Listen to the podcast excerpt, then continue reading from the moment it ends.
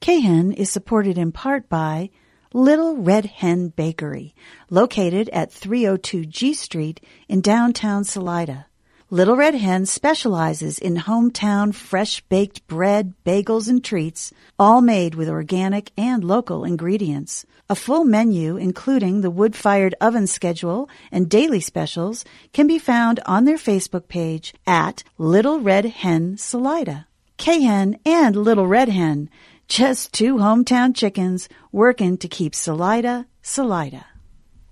KHEN is sponsored in part by Soulcraft Brewing, Salida's hometown brewery, offering a large selection of traditional and seasonal craft beers.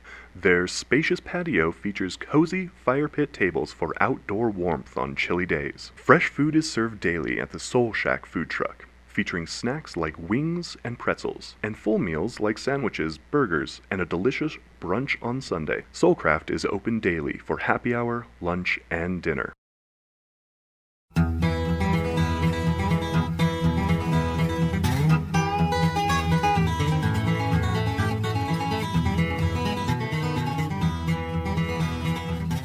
Well, welcome, friends, to another edition of On the Rails with me, your host, Forrest Whitman, direct from the KHEN Caboose 106.9 on your FM dial, and it always says podcast or iTunes.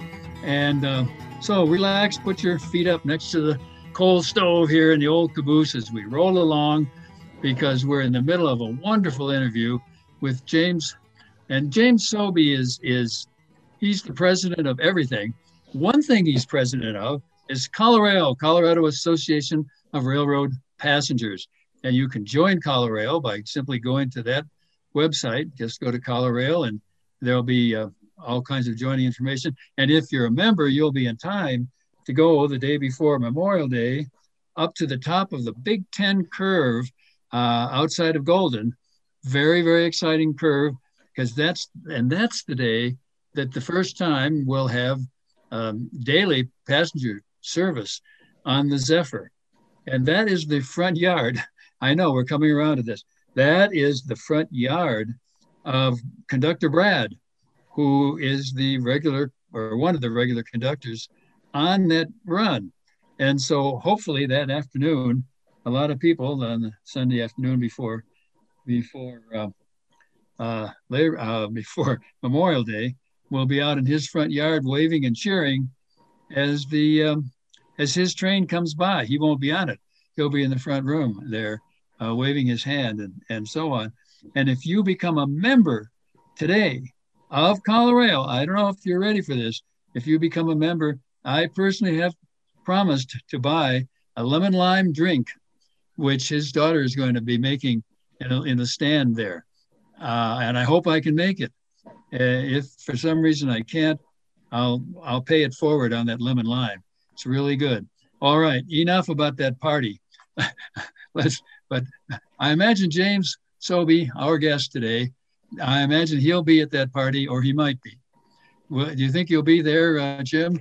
Yeah, I intend to. I'll be talking a little bit about Front Range Rail if I can make it up there. So.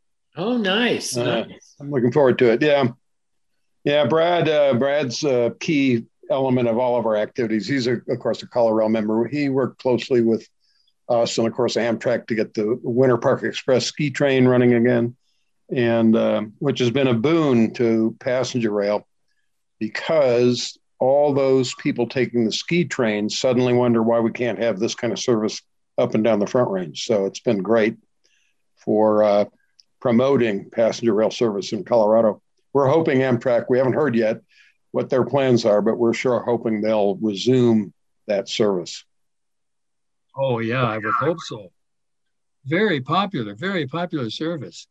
And um, pretty, pretty exciting what Winter Park did to keep it there. Winter Park rebuilt their platform, uh, heated their platform, did did a lot to uh, to welcome it, uh, which is good.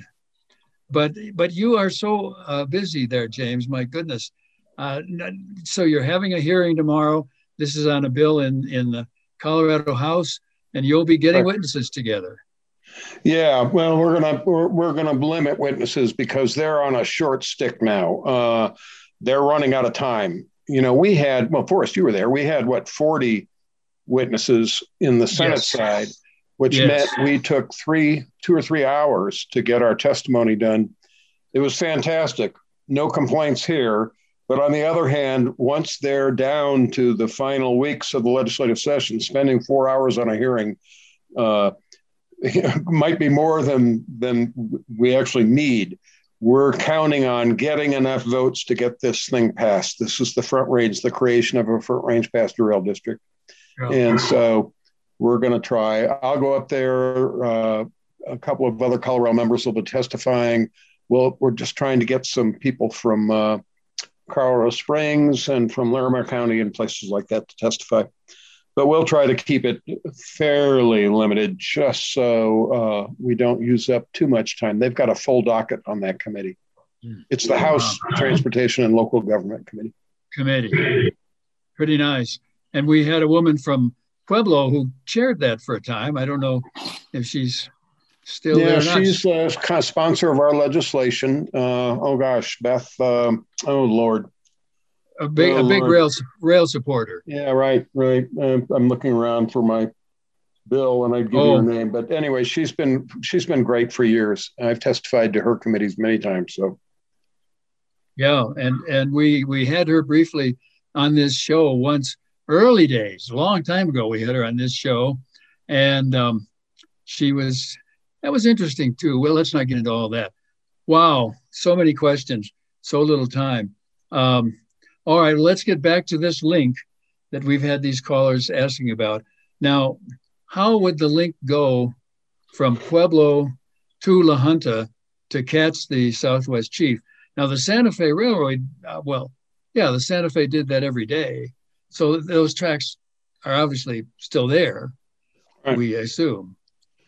Yeah, the um, where, how that would work, we will know a lot more about in a year, a little more than a year. We've received a federal grant that's been matched by the state, by our commission, and by Colorail uh, to do a feasibility study of how a train could run from La Junta to Pueblo and on to Colorado Springs and return. Probably one train north, one train south each day to meet with the Southwest Chief. Uh, that's called through car service. And it's been on our plate for a number of years now as a way to get Front Range Rail underway. And what would happen is uh, the Southwest Chief would come through from Chicago and stops in La Junta. There's a crew change there. Uh, one or two cars would then be taken off of that train. A new engine would be attached to them, and then it would depart for uh, Pueblo and then on up to Colorado Springs. The train would turn in Colorado Springs and return later in the day. So you'd have you'd have the same day service up and back.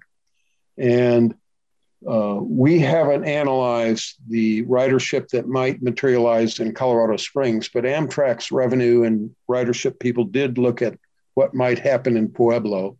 And it was significant, something like uh, 14,000 passengers and a, a, a million five in revenue would would be obtained for the Southwest Chief just by having that through car service up to Pueblo. Onto the Springs, I presume, would add even more. However, it's a uh, heavily used freight line right now, single track, and quite a few modifications would have to be made for safety and for uh, to obtain passenger speeds. Uh, it's kind of directional in that most of the traffic going down on that line from the Springs through Pueblo to La Junta and lo- over to Los Animas and on down to uh, uh, Texas, most of that traffic is heading south. So the line, since um, passenger service ended, the line has been kind of remodeled to be pretty much directional. So that would definitely cause some problems. We would have to probably install some passing sidings for, for freight trains if we want to run those passenger trains on a on a high on a reasonably high speed schedule, and uh, and that would be expensive. Plus, we would have to install more safety grade crossing provisions and this kind of stuff. Right now, the trains, the freight trains, don't run at a really high speed, and they don't need to pull over because it's directional. So one train follows another on down. So you know, it's kind of uh, this is common. A lot of Amtrak trains run on single freight train tracks, but those have been designed with signaling that's bidirectional and all the safety issues have been dealt with. So we would have to deal with that. We'd have to determine uh, how much would that cost, who would pay for it, and uh, when could service start. And first of all, is the service even reasonable? Can we even provide it? So that's in the wings. We have the money to do the feasibility study. We've awarded a contract to a uh, firm that looks at questions like this, and uh, they'll start that analysis. I think I have a brief meeting with them coming up either this week or next week. And then they'll start that analysis. It'll take about a year. It requires a lot of computer modeling. Uh, we model how freight trains move and how long it takes to start and stop and how passenger trains would move. Very complex. And uh, but once the modeling is done, we'll have a really good idea. Does this service make sense? And uh, and if it does, then we'll attempt to move forward with it. And it, Boris, do you mind if I get in here for a second? Go ahead, Rick. Uh, yeah, James, um, you said that um, the the Pueblo link put together would increase ridership to fourteen thousand. That's a yearly amount. Yeah, yeah, about fourteen thousand riders a year would board in, wow. in Pueblo. Yeah, wow. yeah. Well, that's an estimate. You know, we yeah, don't know for understood. sure whether you know uh, uh, it was it was a rough estimate, and this study we're going to do, this analysis, the feasibility uh, research, will determine a much more accurate figure. And mm-hmm. that'll have a lot to do with whether we want to move forward with it. Does Amtrak really want to do this? Will the ridership increase? You know, they, you know, they can't afford to extend too much service uh, unless it can pay for itself. So exactly that, that's that's the requirement.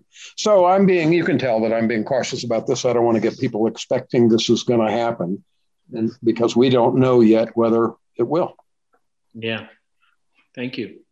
But it's exciting that it could exactly. happen, and as you say, and the Santa Fe used to run it, but of course that was a different day and uh, different way of running passenger. But um, it's still pretty darn exciting yeah. And uh, when you think of all the little towns that that could be served, well, are served as far as Pueblo is concerned, even even now, boy, that that expands your your ridership even more.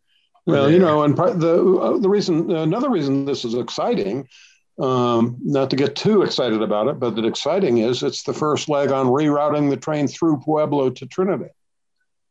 Uh, right now, yes. two cars come off of the train and go up to Pueblo and perhaps Colorado Springs. But someday the whole train would run up to Pueblo and then down to Walsenburg and on to Trinidad. That's the reroute we've proposed. Our legislature would like to see that happen.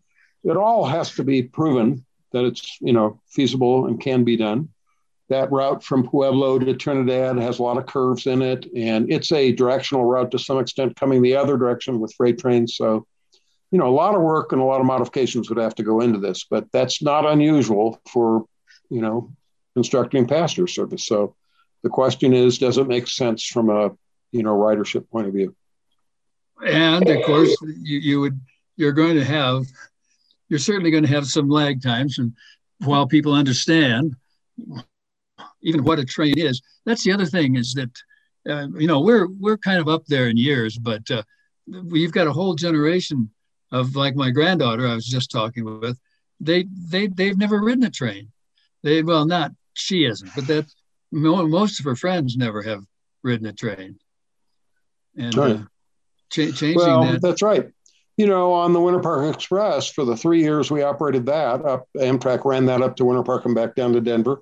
I would venture we put uh, seven hosts on each of those trains for safety purposes, quite frankly, but we also, you know, uh, help Winter Park uh, uh, with uh, advising these, you know, these riders on what ski slopes are open and you know what other activities are available up in Winter Park. We get a lot of traffic of people who aren't necessarily going to ski or snowboard. About a third of the passengers just want to go visit Winter Park and enjoy the day up there. So we spend a lot of time advising them on what you know what's available, where they can eat, all this kind of stuff. So we're docents as well as safety people we man the doors to make sure nobody opens any doors when they're going through the Moffat Tunnel and when we pull into the stops. So it's a it's a multi-purpose run. But the the important thing is we talk to them um, if they're willing. we're not, you know, we're not salespeople. We're much more uh, uh, research types. Uh, but our hosts will talk to these people about passenger rail. And it turns out you're right. About a third to a half of them have never been on a passenger train before. And so the, the, the Winter Park Express may be their first passenger trip.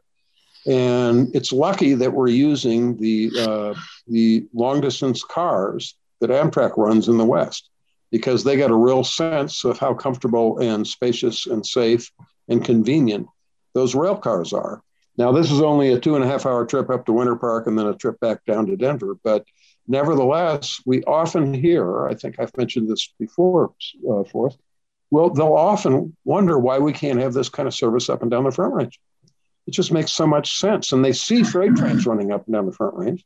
So the question is, couldn't we run passenger trains there? Well, we're going to find out as soon as possible. Yeah. We, we are going to find out. And that, that leads us to another quick question. That is, will the demise of coal free up uh, more trackage on uh, both the UP and the BNSF? And uh, I don't know. This, well, I guess the demise of coal is uh, creeping up, or yeah. seems to be the case. Yeah, well, that's what I read. You know, if you read these railroad magazines, you know, business magazines about rail service and air service and what have you, yeah, they point out that coal traffic is down a significant amount. Uh, it hasn't totally gone away, but nevertheless, and you'll still see coal trains up and down the Front Range, just not as many as you used to. So, yeah, that one would imagine that will. Now, I'll tell you another thing: the freight railroads, the freight railroads don't want to just give up their ability to haul freight because one particular shipper is uh, reducing. So, for example, the BNSF Railway now runs an intermodal train from Seattle to Houston down through, down along the Front Range route. That uh-huh. train runs at about 70 miles an hour. As far as I'm concerned, it's great because it's almost a test case for running passenger trains, sure, much faster sure. than a coal train. So, you know, they're going to look to see if they can generate more freight traffic on this same line. So they're not going to give up freight capacity and we have to understand that and work with them. Yeah, yeah, obviously. Yeah, we're we're, we're sharing the rails, and um, you know, apparently there's some push coming uh, legally. There's some push coming. I I, I do read this in, in the train magazines. Uh, legal push to get the um, the class one railroads to do a better job with timekeeping uh, than they do, and uh, I don't know that Colorail's never really. We've we've we've been involved in that a little bit. Um, where are, is Colorail still on, on yeah. the? Yeah, the issue is, uh, you know, the statute that created Amtrak uh, also provided that on shared passenger freight lines, uh, the freight trains by law are required to give preference to the passenger trains. The problem with the statute is there's no enforcement mechanism. And so uh, what happens is when the freight trains and the freight railroads get very busy, you know, they look to their own. So the priority goes to the freight trains. And, and it's not hard to understand that when you have a lot of freight trains on a line and one passenger train. Finding a siding for the freight train becomes more of a problem. Uh, and so they don't honor the law sufficiently. I think something like a th- two thirds of these Amtrak trains are delayed, or two thirds of the delays that occur on Amtrak trains are due to the dispatching uh, practices of the freight trains. So there is legislation proposed to create an enforceable standard. In other words, rather than just having in law, you must do this, there would be something in law uh, that says, and if you don't, the following consequences will ensue. Now, what those might be, and you know, obviously the railroads aren't going to like this idea, the freight railroads and all the rest. So it's going to be a struggle in Congress.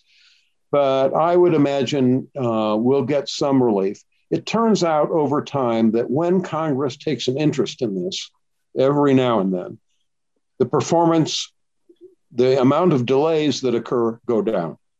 So it's clear, yeah, it's clear to me that the freight railroads can seem to be able to dispatch these passenger trains a little better than they might normally do if they feel threatened. So we'll see what happens here. I don't know. The BNSF uh, the national advocacy group, the Rail Passengers Association, gives grades to the freight railroads.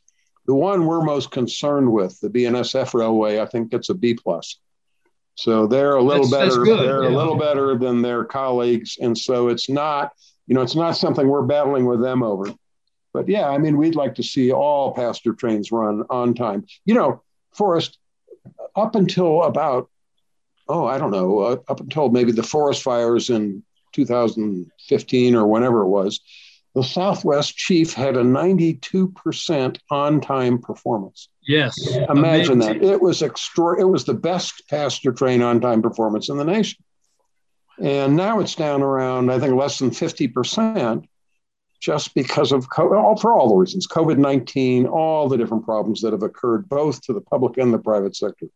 So it would be great to get that performance back up. That does have a bearing on ridership. It's one thing if your train's 30 minutes late or an hour late or something like this. It's another thing if you're eight hours late yeah. and you've missed your connection in California or Chicago or wherever you happen to be going.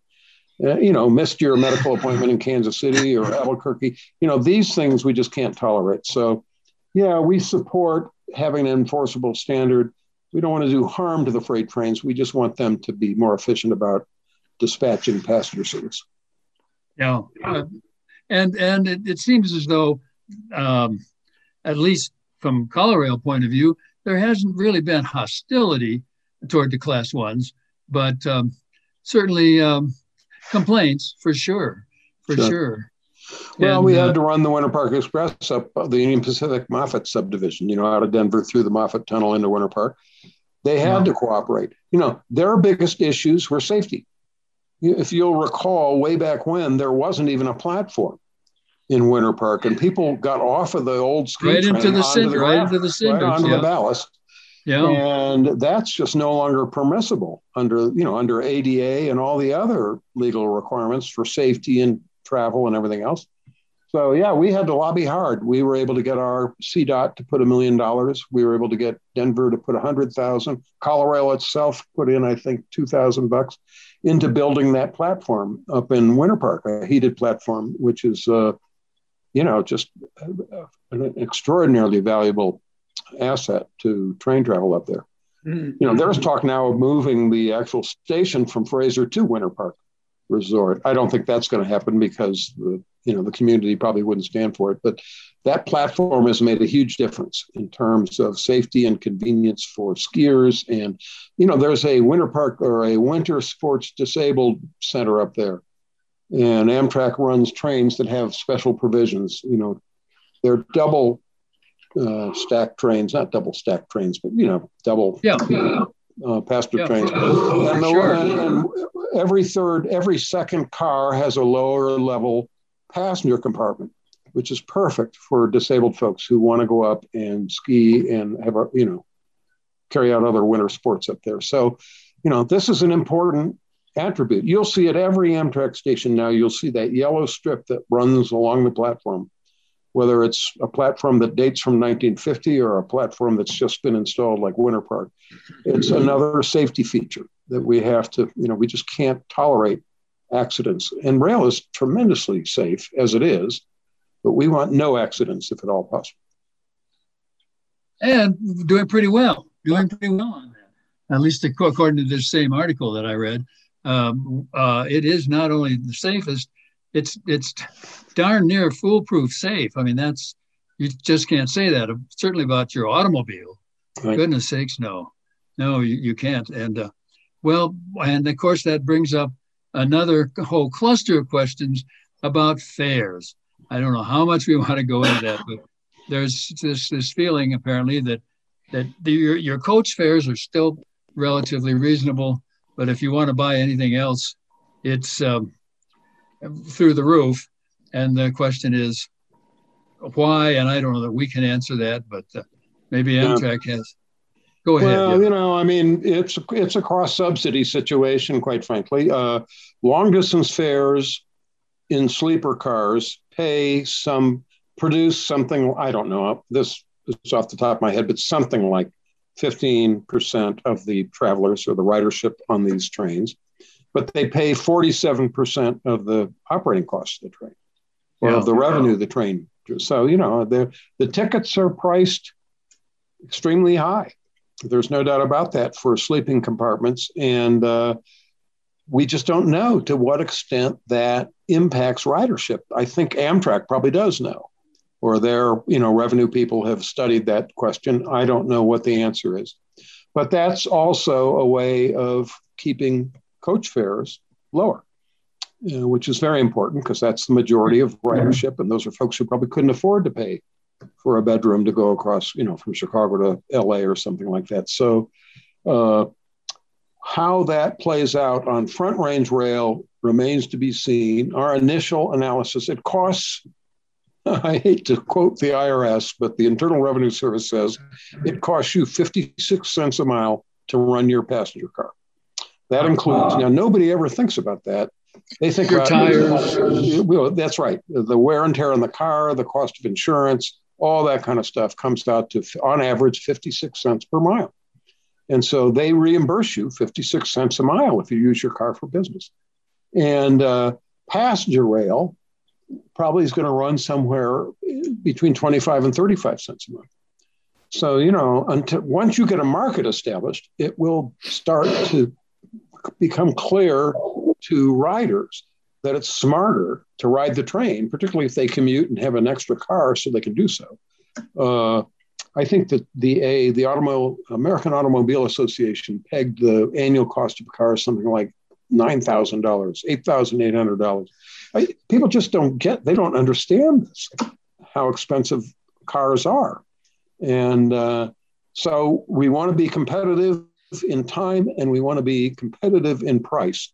All of that will be um, developed in what's known as a service development plan which the uh, rail district, if the legislature in fact passes the legislation this year and creates the rail district, which will be the group that actually funds and builds front range passenger rail, they will do the analysis that will uh, develop what those fares are going to be, or at least make a really good estimate of what those fares are going to be. And that all that information will then be presented to the Colorado voters, and they'll have to decide whether they're going to authorize a you know, a, a, revenue source and a bonds, you know, the bonds to construct the line. So it's a, you know, it's a difficult proposition, but that's that's how it's done. That's an amazing statistic. I mean, I always read that it costs half a dollar to drive your car, or it costs twenty five cents to uh, to ride a train. But that's that's pretty accurate, apparently. Well, yeah, I don't know how they do it. Uh, uh, apparently, the IRS does an annual, very detailed study on this matter because it is a matter of uh, granting, you know, uh, businesses a deduction for Sure. So they're, you know, not going to the of, of all the people, the IRS are not going to take this lightly. So when they say 56 cents a mile, I think they're probably pretty serious. Uh, I hate to say it, it's probably more like 70 cents a mile or something. You know, I don't know. But, but, the, uh, but the, I'm sorry, but, I shouldn't have said that on the air. No, you can say it. That's all right. That's fine. But but the 25 cents a mile, well, what 23 cents a mile is that what we're saying for? No, no, no, no. I think it, well, I don't know. That's that that number's dates pretty yeah. far back. I think it's going to be over thirty cents a mile by the time we get something built and operating here. But I don't know for sure. It depends. You know, so much remains to be seen about how much it's going to cost to build this, which means we'll have to retire bonds. Uh, all those issues have to be addressed before we can really, you know, I, I feel fairly guarded about saying anything about it right now. Uh, yeah. You know, oh, yeah. I testify, I tell the legislature that I say, look, I can't answer that question exactly. And I would be a fool to try because I don't want to be wrong and mislead people. Right. So, right. Yeah. It's, uh, there's so much exciting happening in the, the world of rail right now. And the, the, what this show tries to say, and tries to get out there is go ride a train, get yeah, on a train. Absolutely. I mean, that's what uh, On the Rails is about getting you on the rails. Now, as far as what you'll be able to get on in the future and all that, then join ColoRail, Colorado Association of Railroad Passengers. Just just look it up on the web. Just dial in ColoRail, and there you will see James Souby. There he is, Souby, James Souby. He is the president. Souby is the president of. You might even see a picture of him there on, on the on the website. We're just having a little bit of a laugh back here in the caboose about that because that is, I tell you, it's uh, you have the most carefully pronounced name in in uh, rail in rail sh- in rail show. Yeah, well. Oh and, uh, gosh, Forrest James needs to run here real soon, and we're all right. Let's let him. Let's get him off the caboose. He can be there on the footboard. Get down on the footboard. We're all we're going to slow down as we go through this cornfield. We're going to toss out a nice red, juicy, flared. Get that fuse. Uh, can, can we get that fusee lit? All right. Thank him again so much. And we need to give out a great big highball so to get on the train. So breathe in at the town. Well, three. How about that? One, two, three. Highball. Highball. Highball. Highball. Highball. highball.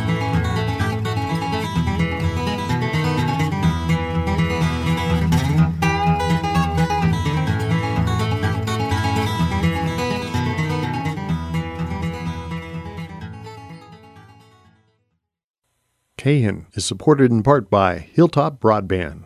Hilltop Broadband for residential and business wireless internet service, servicing Salida and Poncha Springs in Chaffee County, as well as areas in Fremont County, Custer County, and more. To experience the Hilltop difference and request new customer information, email info at hilltop-broadband.com or call toll free 877 783 2889.